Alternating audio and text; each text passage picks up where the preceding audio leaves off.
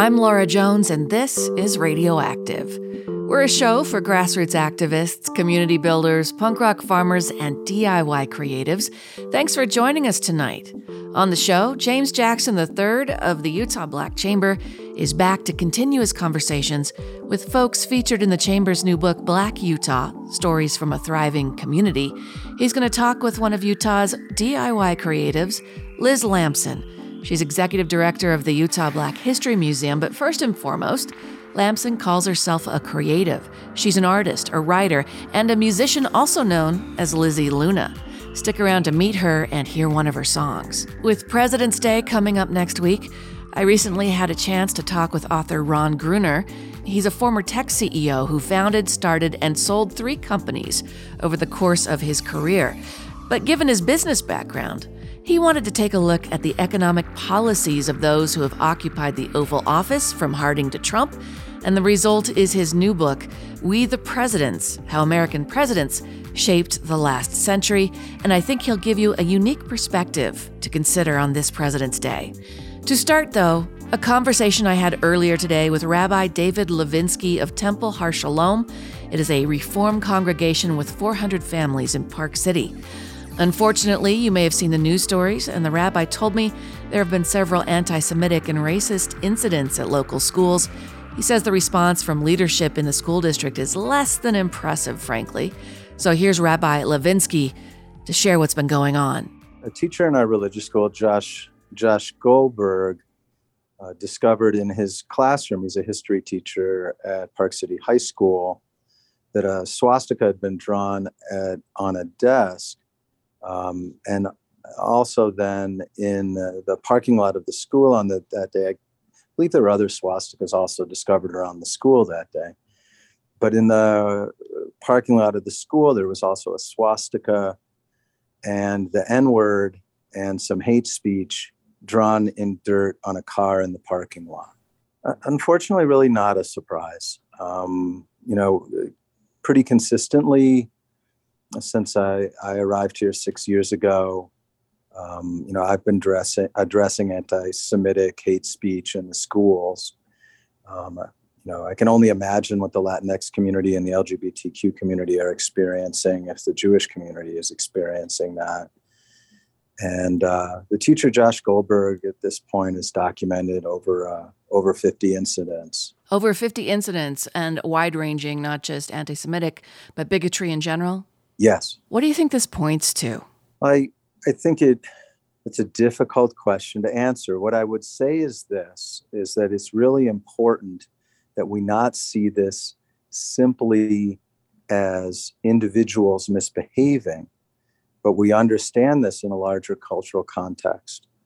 Both the cultural context that's been created at the schools and also the cultural context in Park City at large, in the state at large, in the nation at large, because those factors are, are very much tied in um, with this with this rise of uh, hatred, you know, that we're that we're seeing in the in the Park City schools. So, as a rabbi and responsible for your congregation, how do you address that rabbinically? I guess is the the word I'm looking for but in a way to bring the community together and create the conversation, the productive conversation we need. Well, that's that's really what I'm moving towards now. I was in an initial stage where um, I was very much uh, trying to just raise awareness. Um, and raising awareness of incidents, especially when there's uh, resistance to acknowledging the reality and also resistance to address the reality, um, sometimes has to be rather strident. that was a choice on my part. I'm a very calm individual, but I chose to use anger.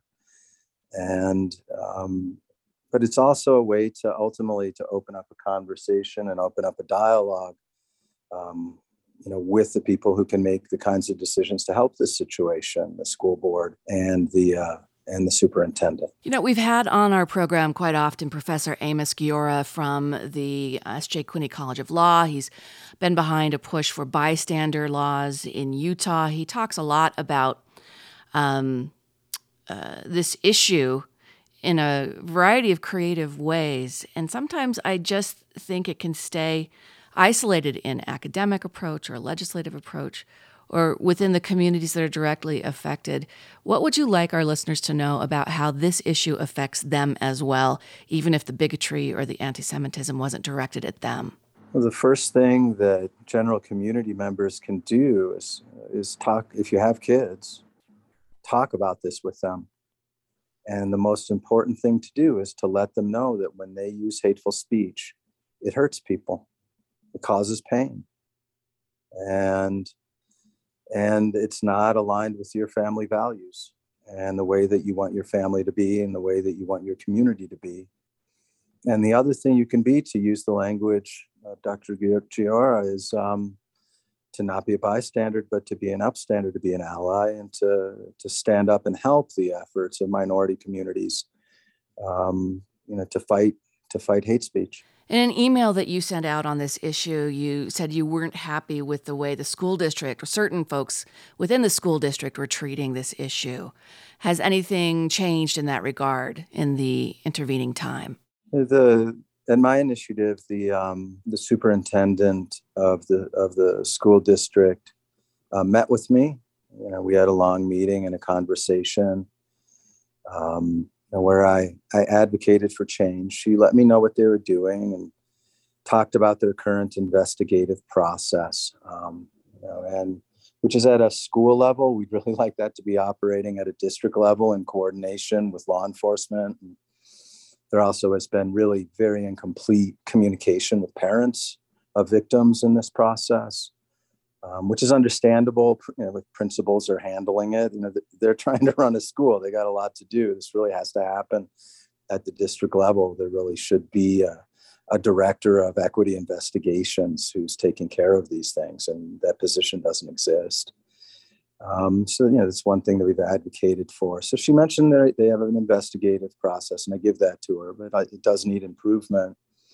And um, she mentioned also that they're going to do a just in the high school, again, not a district wide initiative.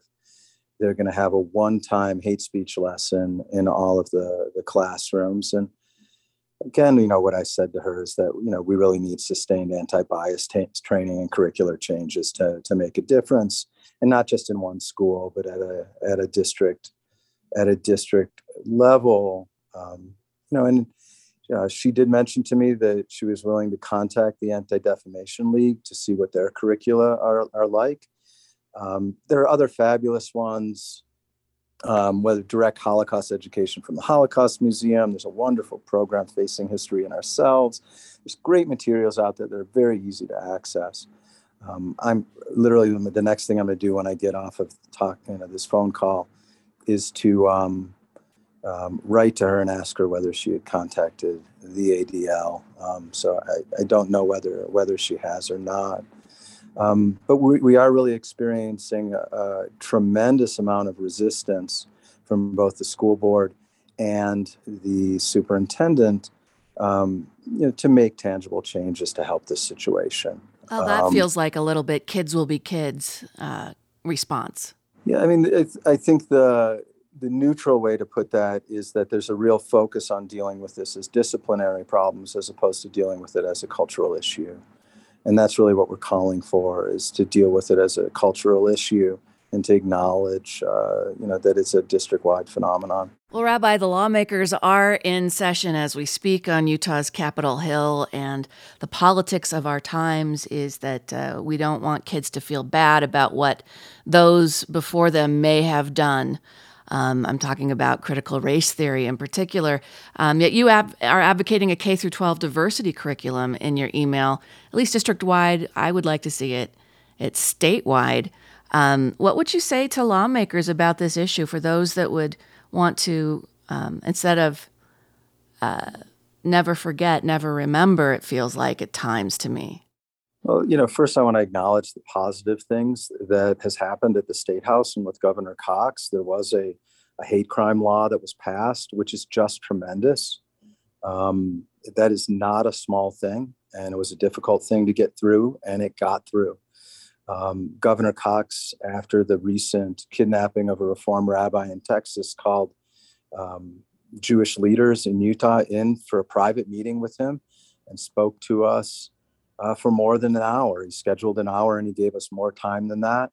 Um, he was a really good listener um, and is really committed to this.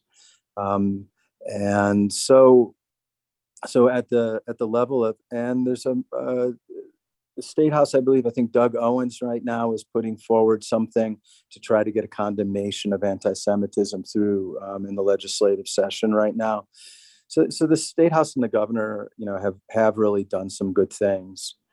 What what I think is unfortunate is that the efforts to name things as critical race theory, which actually often aren't critical race theory, if you look into what critical race theory is, you know what it's doing it's dividing our it's dividing our efforts to work together as our community to fight against hate and turning it into a political issue which should not be no matter what your politics are, you know, whether you're conservative or, or a liberal, you should be able to, we should be able to work together to stop hatred in our schools and to let it become a political issue and resist this because in some way it resembles to a misapprehension of what critical race theory is. You know, I just find it very sad that that's the case, that some, you know, very well-meaning conservatives who who you know really don't want this problem to exist are, are, are waylaying what when we look at evidence-based scholarship is really the most effective way to approach these issues. And that's um, anti-bias training combined with a diversity curriculum. Rabbi david levinsky of temple har shalom in park city. I'll include a link in tonight's show notes if you'd like to reach out get in touch and be of service on this issue. This is radioactive. I'm laura jones and now we continue to pass the microphone to James Jackson III of the Utah Black Chamber. He's been talking with folks featured in the Chamber's new book, Black Utah Stories from a Thriving Community. Well, thank you so much, Laura, for allowing me to steal the spotlight to highlight folks from we've been interviewing with Black Utah Stories from the thriving community and who i have with me today is liz lamson and laura and i were just talking about you know utah being the side hustle capital of the world and you are no exception to this. You know, I've I've always had a side hustle since I graduated college and which became the Utah Black Chamber. But I remember we sitting down for our interviewing with the book, and that was me meeting you for the very first time. And yeah. all, from what I knew is that you played string bass for Ballet West, and mm-hmm. that you're the executive director of Utah Black History Museum. Yes. And then in the interview, you talked about an artist, and now I'm finding out a musician, uh, you, you know, singer and songwriter and rapper as well. Like, whoa. I know I do so many things. Um, I mean, I classify myself as a creative, um, and I'm just the type of person who, well, creative. Sorry, I classify myself as a creative and a dreamer, which means that when I have a dream of something that I want to try or do, or envision some project or something, um, I just go for it. Um, so that has led me into in, in so many different directions. Um, I do visual art, painting. I've done some murals lately, got onto the mural scene. Um, and I write and perform music. Um, I created a program called Yoga Storytime and Songs with my alter ego, Liz- Lizzie Luna. And I, um, where I sing and play the guitar and uh, tell stories and incorporate yoga into all of that. And that program I've done at the Salt Lake City Library as part of their summer reading program. But because of the pandemic, um, many of the in person programs were canceled. And so um, as as my yoga program started to kind of go into hibernation, I would say, um, I found myself doing more visual art. And then, even more recently, um, another dream I've had is to be an actress. And um, I've been, uh, or I signed with McCarty Talent Agency and have been doing auditions through them. Um, so I'm kind of adding that to my plate of things that I'm trying and going for. Well, see, no one can say anything about what how my hustle then because my hustle is minimal compared to everything that you're doing because you're coming from so many different aspects of the creative world. I mean, it takes so many different gifts that you're doing. Like for me, I feel like I'm I'm just talking to people, but you're playing an instrument, you're singing, you're writing, you're drawing, um, visualizing, um, and you know, being a visionary for the Utah Black History Museum. Oh yes, the museum is a is a big thing, a big project. Yeah. Um, yeah, I mean, I I do feel like all of these things come from the same place. Like my creative drive, um, it all comes from this same central uh, fountain of um, creative thinking or um, big ideas. That's where they they all come from the same place. Um, and the museum was one of those big projects that uh, I got kind of I got kind of pulled into it and then became super um, committed to bringing the vision to life. And I think that's one thing that I'm good at is having a, a, a vision of something, a dream, mm-hmm. and then realizing it, actually making it happen. And um, that's one of, I feel that that's one of my, my skills, just ma- realizing things, realizing.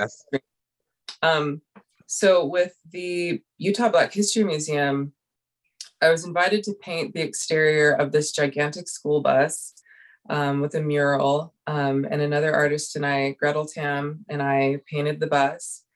And the idea was to have this big school bus carrying a mobile museum, a mobile exhibit to around the state of Utah, teaching people about Utah's, specifically Utah's Black history. We also incorporate some national Black history, um, but really wanting to highlight specifically U- his, Utah's Black historical figures. Um, and so once the bus was painted, I was like, okay, what's next? You know, what's the next step? And and there wasn't a super clear plan on um, how to get from point A to point B, which is actually taking a museum out to the people. So I um, just kind of dove into it, dived into it, and um, worked with a lawyer to establish Utah Black History Museum as a 501c3 nonprofit. And we established a board and um, started clarifying roles of, of how um, our board members and uh, administrators would function. And we collected artifacts and um, prepared. Um, our historian Taryn Mitchell prepared some beautiful um, uh, posters with biographies and historical, as well, biographies and stories and just all the information um, that that makes a great exhibit. Put it together, and we launched it one year ago in February 2021 for Black History Month. And um, it's been a great success, and there's such a demand for it. Um, people have been very receptive and um, interested in the stories that the museum has to tell. Okay, what, what are some highlights? And I know during Black History Month, it's been busy for Utah Black History Museum. I know um, one of our mutual relationships is Texas Instruments to show share yeah. with me pictures of you guys being way out there. Um, and I think there was someone that reached out to me from Dugway and wondering if there was an opportunity for you to head out there. I don't know if you made it out that far, but what are some like yes. some highlights that you like to share that what's what kind of, kind of share like the impact that the museum has brought to the community? The exhibit addresses some very serious issues and topics and events that have happened in our own state of Utah. Um, at the same time as we address some difficult things, we want to highlight Black excellence and figures, historic Utah, Black Utahns who have accomplished great things and contributed a lot to the growth of our community and our um, state's culture. Um, so it's seeing people learn from our exhibit, to come and see things they've never seen before and read uh, information, absorb information that they've never known previously.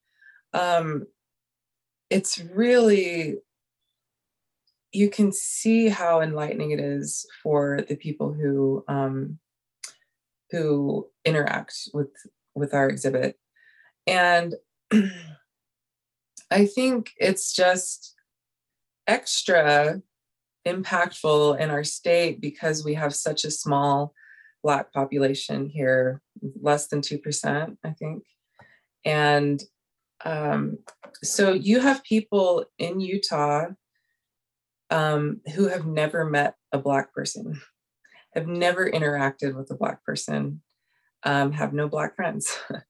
Um, and then you have some people who have maybe a couple black acquaintances but perhaps don't know them very well and just don't have a lot of exposure to the black experience. Um, and so it's it's cool to just to see it's really magical to see um, people come and and the i think what's what's the best is is observing and listening to the conversations that are that happen the conversations people have around um, the the topics addressed in the exhibit um, and I get to engage in conversation with people as well. And I am learning a lot um, from our exhibit. Like I'm not a historian; I act as um, executive director, but that means I make things happen. But I I'm I don't have a history background, and so I'm I'm learning a lot as well just by being a part of the project. Um, but you know, it's really it is really amazing to to just see people um, absorbing information they didn't know. Yeah, no, I I could see that. That's in in the in the times that we're in and the division that we have. Have you seen anyone that just kind of had you see their their mind shift or their perspective change after going through and and learning the things from the museum? Yeah, definitely. Um, I think, I mean, here's here's a specific example. Our bus driver, um, he's not black, and he um, was driving the bus, and someone passed him and made a rude gesture at him. Um, and also one of our bus windows was broken. And those, um, as this driver observed these things, he he kind of developed a new. It changed his perspective on where we're coming from because there is like real racism is real. There is animosity um, between racial groups and tension. And I think, you know, our hope and goal is to create positive connections between groups. And, you know, we want our culture to be recognized and not ignored, respected and appreciated, not dismissed. And um, and it's it's uncomfortable it can be but it's it's essential um, if we are going to be unified we need to learn about each other and and develop empathy yeah i think and to that i think that's pretty powerful having a, a non-black bus driver and just witnessing that experience and, and shifting that perspective and strengthening that allyship that he has yeah. with the you know not he's not just driving a museum around he's driving impact to the community educating the community. Yeah. I, I, I feel that even in, ingrained that into him more. It's like he's part of this change that can happen. Yeah yeah. Um every time we take it out it's and um it just feels good to be like making making a real difference um, in exposing people to um, just all this new new information. Um, but at the same time it's not new information. It's just history that has been glossed over glided over ignored not highlighted. Mm-hmm. um, so we especially you know enjoy taking the museum to schools. Um, it's it's really great for um, especially the middle and high school um, ages age groups. Um, you see them you know in their in their classrooms they can only cover so much material. And i think that in school curriculums there is an effort to um, branch out a little more and focus um, on minority groups um, in in the classroom. But um, you know there's so much history utah uh, like specifically utah black history that i mean there could be a whole year's college course diving into utah's black history and you know you you'd still only just be scratching the surface. You know there's there's a lot there's so many stories there's so many things that have happened in our state regarding um, on the topic of black history. So um i'm rambling a little bit. No you're no you're good. I, I, I lost my what, direction here. No um, that, that, that, was uh, we can reel it back in because one of the questions the next question i was going to ask is wondering if you felt like there's been an increase in requests from schools knowing and understanding that there's this talk about CRT and mm-hmm. knowing about the expansion more of bringing ethnic studies into the curriculum more, mm-hmm. mm-hmm. um, helping teachers become more flexible and adapt to help educate their students more. Do you feel like that's increased um, as far Abs- as requests for you?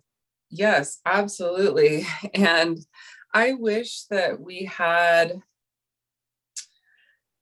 more I wish we had more capability to reach more people. Like I wish that the bus could be on the road every day, hmm.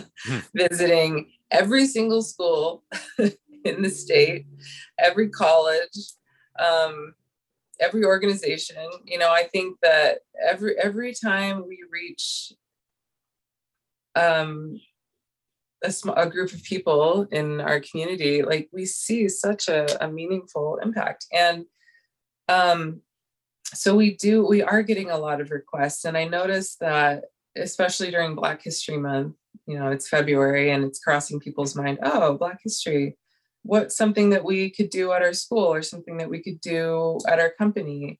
Um, so people are reaching out, um, but it's it's I would just say next year we'll have to, everyone just plan ahead. just know that February is coming and uh, reach out before Black History Month to arrange something. I, um, I feel like that was a pitch out there for people listening that we need this bus going out every single day, which means we we need people to to throw in some kick down some funds, some sponsorships, yeah. some donations. We need more bus drivers and maybe even another bus. How can folks book yeah. the bus? Um, well, you just go to the website and email. I I've been bugging our web developer to put a form on the website. we have had a form in the past, and that's and uh, we just need to um, get like a our form back up on our website. But um, right now, it's just email Utah Black History Museum at gmail.com. And I'm the one who checks the email and I'm a little bit behind. but that brings up a good okay. point. Like what we what we are lacking is um like we need we're totally 100% volunteer run right now. Um with the exception of our drivers, we are able to pay our drivers. But um we want a building we want a home base where people can come and visit as in addition to having the bus that can go out to the the farthest corners of the state um, i think the further you get from the urban center of Salt Lake City, in um, the fewer Black people there are. So it's it's really in the um, the rural areas of the state where you, especially where you will find people who have never met a Black person, and. Mm-hmm. So those are places that are, I think, important to reach so we can create connections, meaningful connections. Um, and yeah, so we do we you know as a 501c3 we we accept um, tax deductible donations and we really hope to get to a point in our growth where we can have a staff, where we can have a building, and we can um, meet the demand. Right now, we're just so small, and with our volunteer base, um, we just don't have the the manpower or woman power to um, meet meet the the demand that exists. I know we talked a lot about the Utah Black History Museum, um, but I want to get dialed back into to Liz Lamson, aka Lizzie Luna, because you are one oh. of the few people of color playing for Ballet West. Is that correct? Yeah, the, there's a lot of diversity in amongst the dancers, which is great because they draw in um, these incredible professional ballerinas from around the world. Um, Ballet West has is just such a premier organization that they draw in um, just such incredible people from so many backgrounds. Um, I will say though that the the Ballet West Orchestra is made up of local musicians um, who have been recruited from the local music scene. And um, so I find myself as the one African American uh, woman or person in the orchestra. And um, being that person um, in the orchestra, I, I've I found myself reflecting a lot on my how I've ended up where I am, and then also how how and why not more um, black people are in classical music. Um, there's a really cool national, well, international organization called Sphinx, and they um, they bring together Black and Latinx classical musicians from around the world. And um, I had an opportunity to go to their conference a few years ago and act as a liaison. There were a lot of panel discussions about um, you know why why it is that um, people of color are not as as involved in the classical music world and and i mean it's the answers are so clear. I mean it socioeconomic status is a huge thing um, and then also just cultural um, cultural expect, expectations or cultural um, traditions um, traditionally and historically, um, it's sort of the wealthier white community that has had access to things like music lessons, um, classical dance lessons. Um, and so you find even, you know, if, if, if less than 2% of the population of Utah is Black, you will find an, a, a much, even much smaller percentage of people um, involved in the arts community, um, whether that's visual arts, um, painting, graphic design, dance. Um, it's just, it's not something that's always been um, as accessible to the Black community or or as um, commonly practiced. Um, so anyway, yeah, being part of the orchestra is wonderful, and I I hope that more of the youth in our state, the students, the young people, especially the the youth of color, can find greater access to opportunities to learn and get involved in the arts. Um, I don't want to be the only black person in the orchestra you know i don't i i want to see more people from our community having these kinds of opportunities. Yeah. Well, I mean, hopefully this is a um, people who get who who listen here can um, absorb that and seeing that you're you're paving the trail for that to make happen. And um, you know, we just appreciate you sharing your talents and gifts, and maybe that inspire others up and coming or those that are here that have the gifts but haven't really found that outlet, and they'll find you um, and able in, in order to share that. So with that in mind, as we wrap up, let's go ahead instead of turning it back over to Laura, we'll share some of those gifts and talents and um, as we as we finish up wrap up this interview we'll go to lizzie luna's reach the sky album and we'll listen to jungle warriors that's found on all music platforms apple music spotify what have you but liz thank you so much for joining us and thank you. sharing your thank time you. with us thanks it's always a pleasure to talk with you none, I'm warrior one in the long run. You know what makes me strong? I may not be tall, maybe sort of small, but I got a big heart. And that's all you need, really, to get by. Love will give you wings to fly. And a strong soul, that's my goal. Hear my heart sing. Warriors don't have to fight all the time. Doing spin jitsu like I gotta get you on the gritty ground. Cause kicking down ain't what I wanna do. I wanna help you, lift you, see you. Love you like a bro, yo. What you gotta know, yo, is that I got your back, hey, single day, yay.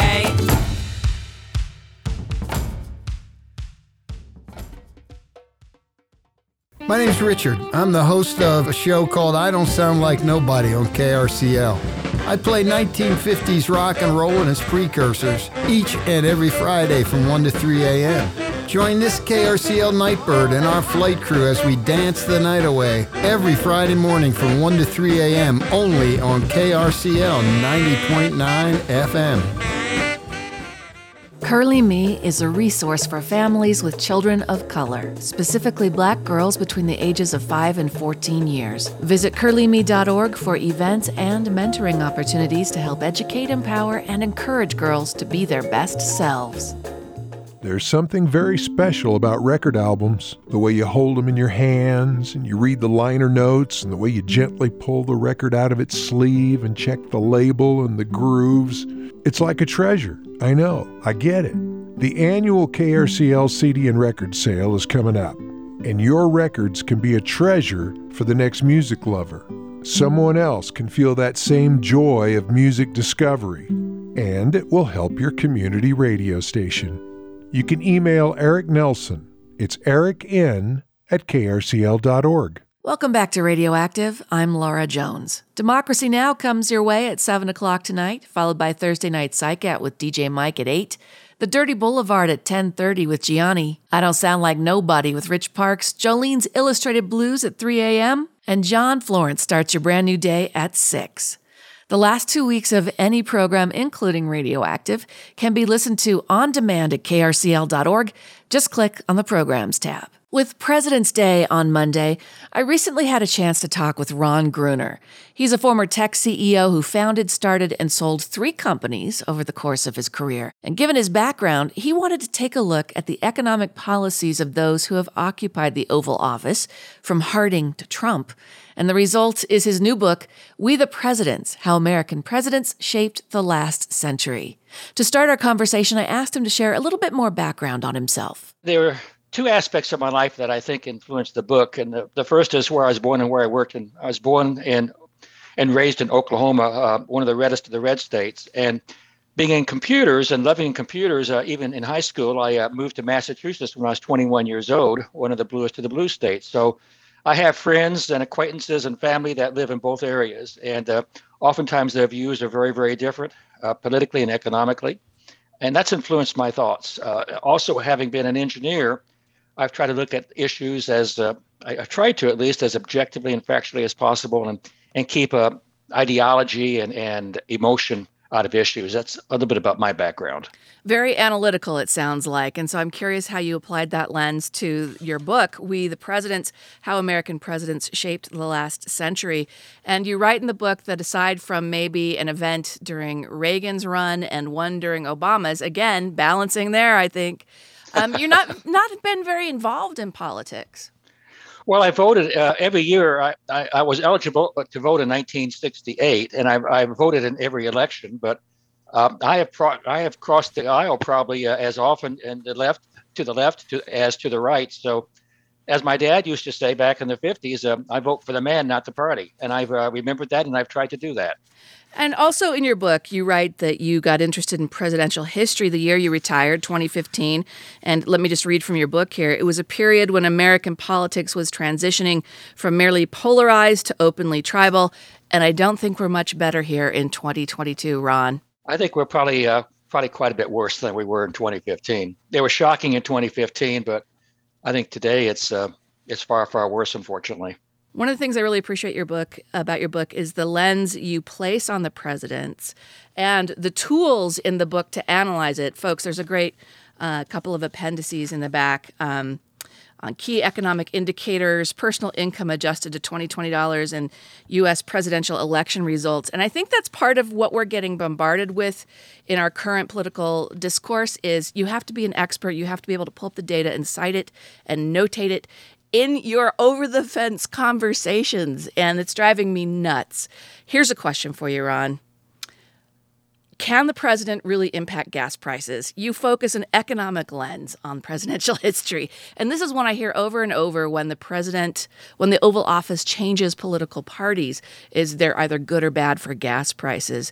And I feel like that's a really insulting uh, conversation that politicians direct at us as a weapon um, the whole gas price conversation and presidential responsibility. Well, that that is so true. Obviously, politics is about gaining an advantage, and when something goes wrong, um, uh, politicians are going to blame the other side no matter what. That's just the way it is, unfortunately. Uh, can presidents influence gas prices? Uh, really, not in the short term very much. In the long term, absolutely. Uh, President Carter uh, pioneered the notion of conservation, energy conservation, in 1978 after energy prices had climbed to 1.2% per year for decades. And uh, today, uh, energy consumption per capita is down 15% from where uh, Carter was in 78. So that had a huge influence on gas prices. Now, gas prices have jumped up almost a dollar in the last, as you know, uh, three to six months. Uh, that's largely, I think, due to people kind of coming out of the shells, traveling more, and uh, and just the effect of supply side issues primarily. can you blame that on the current president? Most of it you probably cannot. Perhaps a little bit, but not not the majority of that gas price increase. So, do you have a favorite president? Well, um, writing a biography about presidents is about like, um, and, and asking a question like that is about asking, do you have a favorite child? but uh, I'm, I'm, I'm not going to dodge that question. I would say if I had to pick one out of the 17 I wrote over, it would be Harry Truman. Why? I, well, I have a great amount of respect for Harry Truman. He, uh, he was only vice president for 82 days when Franklin Roosevelt died, and Roosevelt had, really had not brought him into any of the things he was working on in terms of managing the end of the war. And Stony uh, uh, Truman knew nothing about the atomic bomb, so he was faced with ending World War II, the decision to drop the bomb, how to handle the growing uh, Cold War, the Soviet threat, what to do uh, with Israel uh, as an independent nation or not to support that. He had the Korean War. Uh, he had a, just a number of issues he had to deal with. He was unprepared for that, and he, I think, all in all, did a did a very good job. The other thing about Truman I admire about is he left the presidency the least popular president in, a, in modern history.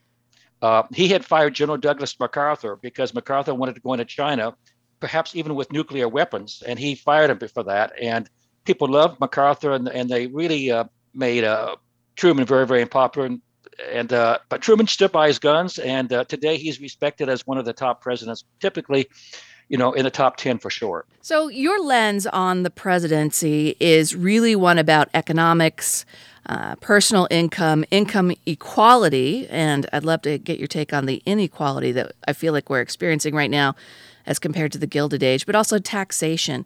So, when you take that lens, um, place that lens on the Oval Office, um, what are some patterns that uh, emerge for you? Well, one of the uh, the realizations I had writing this book, uh, I don't know if you'd call it quite a pattern, but was the observation that there's really no single universal economic policy. Like today, you have uh, politicians that say supply side economics is the only answer. You have politicians that say Keynesian economics or what we call demand side economics is the only answer. You have monetarists those are all just tools in a big uh, toolbox. It's like a carpenter saying, I only use hammers or I only use a wrench. Economists really should be using all of those tools. And because of politics, they've become quite partisan in that regard. And that's one of the kind of the epiphanies I had writing this book that uh, economics should not be politicized, but it has been, unfortunately. Well, yeah, because that's how I'm judging my life is my pocketbook by and large, right? Am I doing okay in the world? And then that gets weaponized in the political circus. So you were a CEO, three companies, successful companies. Um, so presidential politics could, in one way, really affect you as a CEO over the course of your career. Did you look at it that way as it was happening or in retrospect having written i think book? primarily to be honest with you in retrospect primarily uh, you know when i was running my companies i was so focused on the the issues of running the company the competition the, the technology issues uh, that was what the key factors were but it did affect us. The first company i started uh, with two other uh, co-founders uh, alliant computer systems in the early 80s was really probably made possible because of Carter's uh, cuts on capital gains taxes from 39% to 28%. He cut those in the late 1970s. He gets almost no credit for that. Reagan gets credit for tax cuts, but Carter really got that bandwagon rolling, and that affected our ability to raise money and uh, start that first company. How did it affect your next company, shareholder.com and Sky Analytics? Can you, well, in retrospect, say, a, say uh, well, that there were things that presidents did or didn't do that made it easier for you as a as a as a CEO? Well, in, in the case of Shareholder.com, uh, which uh, I started in the early 1990s and sold to uh, the NASDAQ stock market in 2006, uh, the president and, and the government uh, helped us in that regard, and they, they passed um, something called, um, oh, the name escapes me now. Anyway, they basically made it illegal to have conference calls with public companies where only uh, security analysts would sit in and they would trade stocks during the conference call, and the public who owned stocks also were excluded from that. And they basically passed legislation in the 1998 uh, timeframe under President Clinton that made that illegal. And that basically, I think, made uh, the stock a much, much fairer marketplace and, and helped my company, shareholder.com, tremendously. Wow, insider trading on steroids. Oh, insider trading was rampant, even during a conference call. Wow. And then Sky Analytics, your last company? Sky Analytics, uh, I don't know if uh, I can point to uh, anything where the uh, president or the government uh, directly affected that.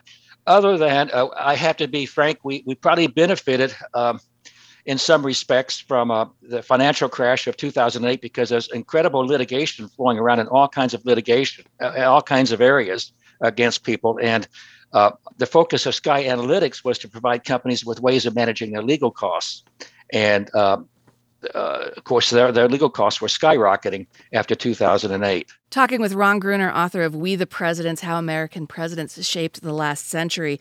And in the book, Ron, you discuss early American tax rebellions from the Boston Tea Party to Shays Rebellion to the Whiskey Rebellion and their effect on American tax policy. Taking that lens of history, focus it on what's going on right now for us and the current economic debate. Uh, there's the, the great resignation that some are talking about um, uh, that we're going through, seeing people quit their jobs or not come back after COVID. Um, do you have any an analysis based on history on what we're going through right now? Well, um, I think the best analysis I would give you on that is the, the income inequality we've seen that's evolved over the last 50 years. The middle class and the lower 20% of workers had their income peak in 1968. In 1968, the minimum wage was approximately $1.60, but in 2020 dollars was almost $12 per hour in 1968. Today, the minimum wage is $7.25. That's a 38% pay cut. And for a family of four, where you've got one spouse working full time and another spouse working half time, in 1968, that family in, in, in 2020 dollars was making almost $35,000. They were comfort, they were comfortably in the lower middle class. They were well above the poverty level. Today, that same family working the same way is below the poverty level by four or five thousand dollars and to survive have to get food stamps and other aid from the government that's one of the reasons social costs have gone up so much is because wages have gone down so much and the people working just as hard as they did in 68 are making much less money. Did it surprise you then, as you started to look at presidential history from an economic lens, that Donald Trump was so successful, a billionaire on according to him, about uh, who who one of his campaign slogans when he ran, first ran was "What do you got to lose?" and appealing to folks that weren't at his country club or his golf clubs. Well, I think he was right about that. I think uh, the people he were talking to, the people I mentioned, the lower middle class and uh, the people working uh, in the bottom 20% of the income brackets, they had little, they had very little to lose because for 50 years, their concerns had been largely ignored. And he made that a political issue. He made that a campaign issue. And up until 2020, uh, the pandemic, when the pandemic hit, uh, uh, incomes were rising for the middle class and the uh, the lower classes quite nicely. He delivered on that. So, in in looking at presidents through history, uh, what is the direction we should be headed, or are there lessons that you think we should be aware of as we choose our leaders from an economic lens? Well, there's always the debate uh, about you pick a president based on his or her character or his or her policies, and I personally feel the right approach is to pick it on character. Because character ultimately determines the policies of the president, if not in the short term, in the long term. And I think uh, if I were to urge people to think about who they vote for, pick the person first and the person's character first, and then pick the policies. The policies are very short change. So that's a lesson I think, uh, if I'm presumptuous, I think we Americans need to learn. We don't seem to learn, though. I'm looking at uh, your book, and slogan patterns are something that you tracked across different presidencies. From the 1920s, when Warren G. Harding campaigned on America First, then Reagan, Let's Make America Great Again, and then Donald Trump, Make America Great Again.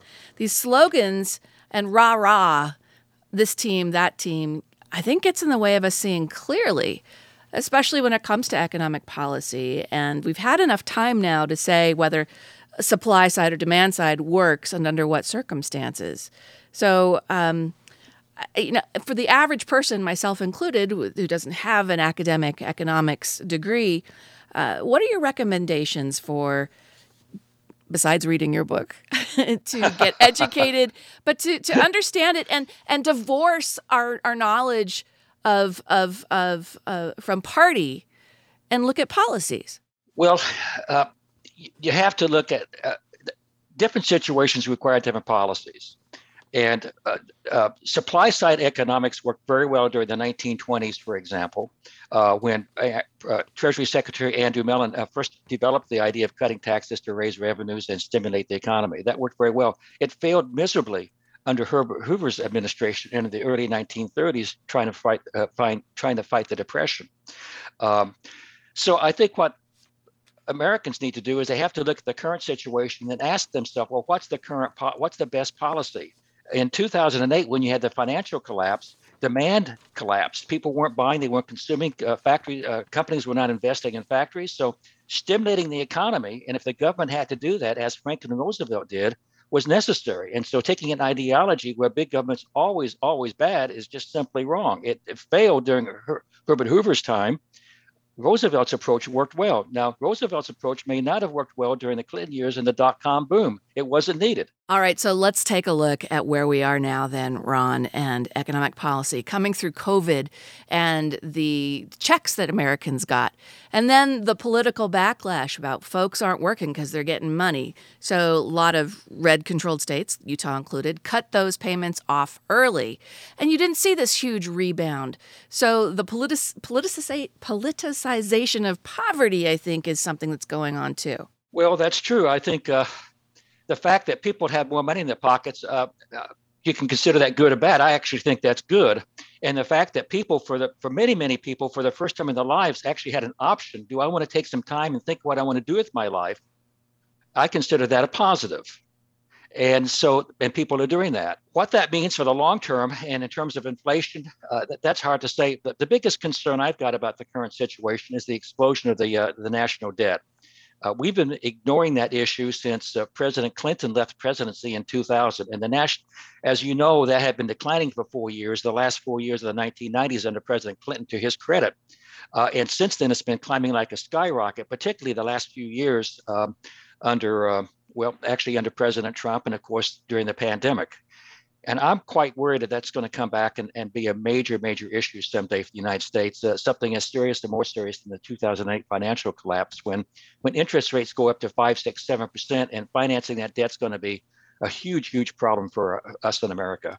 So, any lessons from the depression under the, the presidency there, under the 2008 real estate collapse there, that we should be applying here? Have we learned anything in terms of how policy is being, economic policy is being constructed and implemented?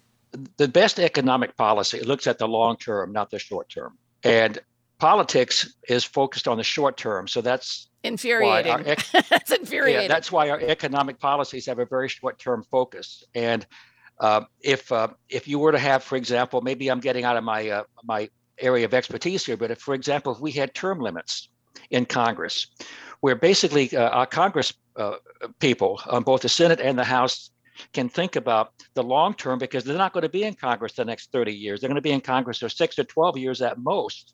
They can say, okay, what's the best thing to do because I'm not running again uh, might be one approach. And I guess if I would pro- propose one single thing to fix the short term thinking we have in America, would be term limits. And the second thing might be to take all the money out of politics. How do we do that, though, since money is free speech and corporations are people? Well, I'm not sure. I know legally corporations are people, but uh, that just depends on what Supreme Court you're talking to, I guess. well, okay. Wave your magic wand then for me and tell me uh, what you would do were you president. Oh, Laura, that is a question that is uh, way out of my pay grade. Um, okay, let me ask grade. you this then. Uh, what about the idea of a universal basic income? What do you think of that? Applying what you've learned through this examination of the Oval Office and economic policy, the ups and downs of our economy, and what we've experienced during the pandemic with those uh, stimulus checks going out and looking to the future and where work is headed as technology continues to expand and do things for us. What about a UBI? Well, that's an excellent question. Uh, by the, the, notion of a universal basic income is not new. That was proposed by many people uh, during the uh, the 1930s, during the Great Depression. I talk about that. Devote quite a bit in the, the Roosevelt chapter about that, about the need for uh, universal basic income, or the, at least the demand for it. Uh, the big issue is going to be automation. today, uh, you know, being in a computer business, uh, when I first started in the in the 60s and 70s, a semiconductor facility uh, making uh, microchips employed hundreds and hundreds, if not thousands, of people making those chips. Today, that's all automated, and that can be done. Uh, I don't know the exact number, with a few dozen people. Yet and, that that yeah. that that plant for its shareholders and for the company is generating billions of dollars in revenue and profits with a very very small labor force. So, what do you do with the people that are no longer working in that semiconductor facility. And that's an issue society is going to have to deal with. I don't know if universal basic income is the answer. I don't know what the answer is, but it's going to be an issue and it's going to be driven by automation. Well, Ron, thank you so much for this great book. Uh, uh, uh, getting this into the hands of the people to understand the presidency through this lens, I think, is crucial. Not to mention the tools that you supply in the book for folks to study and analyze it themselves. So now I have one last question, and it's another magic wand question. And that's okay. about looking ahead to future presidents and what you think um, would be a successful economic platform that could bring us together? Well, uh, any future president that's going to uh, invoke a successful economic platform is going to have to be a very, very good communicator because we're going to have to make some very difficult decisions.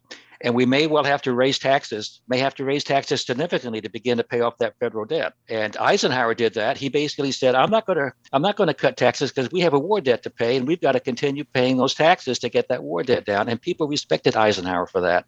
And it may be somebody like an Eisenhower who has to come in and give us our bitter medicine and explain why we have to take that medicine based on our lack policies of the prior, you know, three or four decades. Uh, that's the president we need, one that can communicate and tell us what needs to be done, not what we want to hear. And that is Ron Gruner, author of the new book, We the Presidents How American Presidents Shaped the Last Century. It's a unique look at the presidency from 1920 to 2020. And as I said in the interview, if you do pick up the book, I recommend going straight to the back and starting with the appendices, where you can scan quickly key economic indicators, personal income adjusted to today's dollars, and U.S. presidential election results from 1920 to 2020. And that's our show. My thanks to our guests for stepping up to the mic and sharing their lived experiences, their insights, and their expertise with us. And thank you to you for listening, for plugging into your community weeknights at 6 during Radioactive on KRCL. Questions, comments, suggestions? Send me an email, radioactive at krcl.org, and be sure to close whatever the email is, good, bad, or indifferent. Please close it with a song you'd like to hear on the show and why. You be the DJ and dedicate it to the community. I'm Laura Jones. Thanks for listening. Have a great night.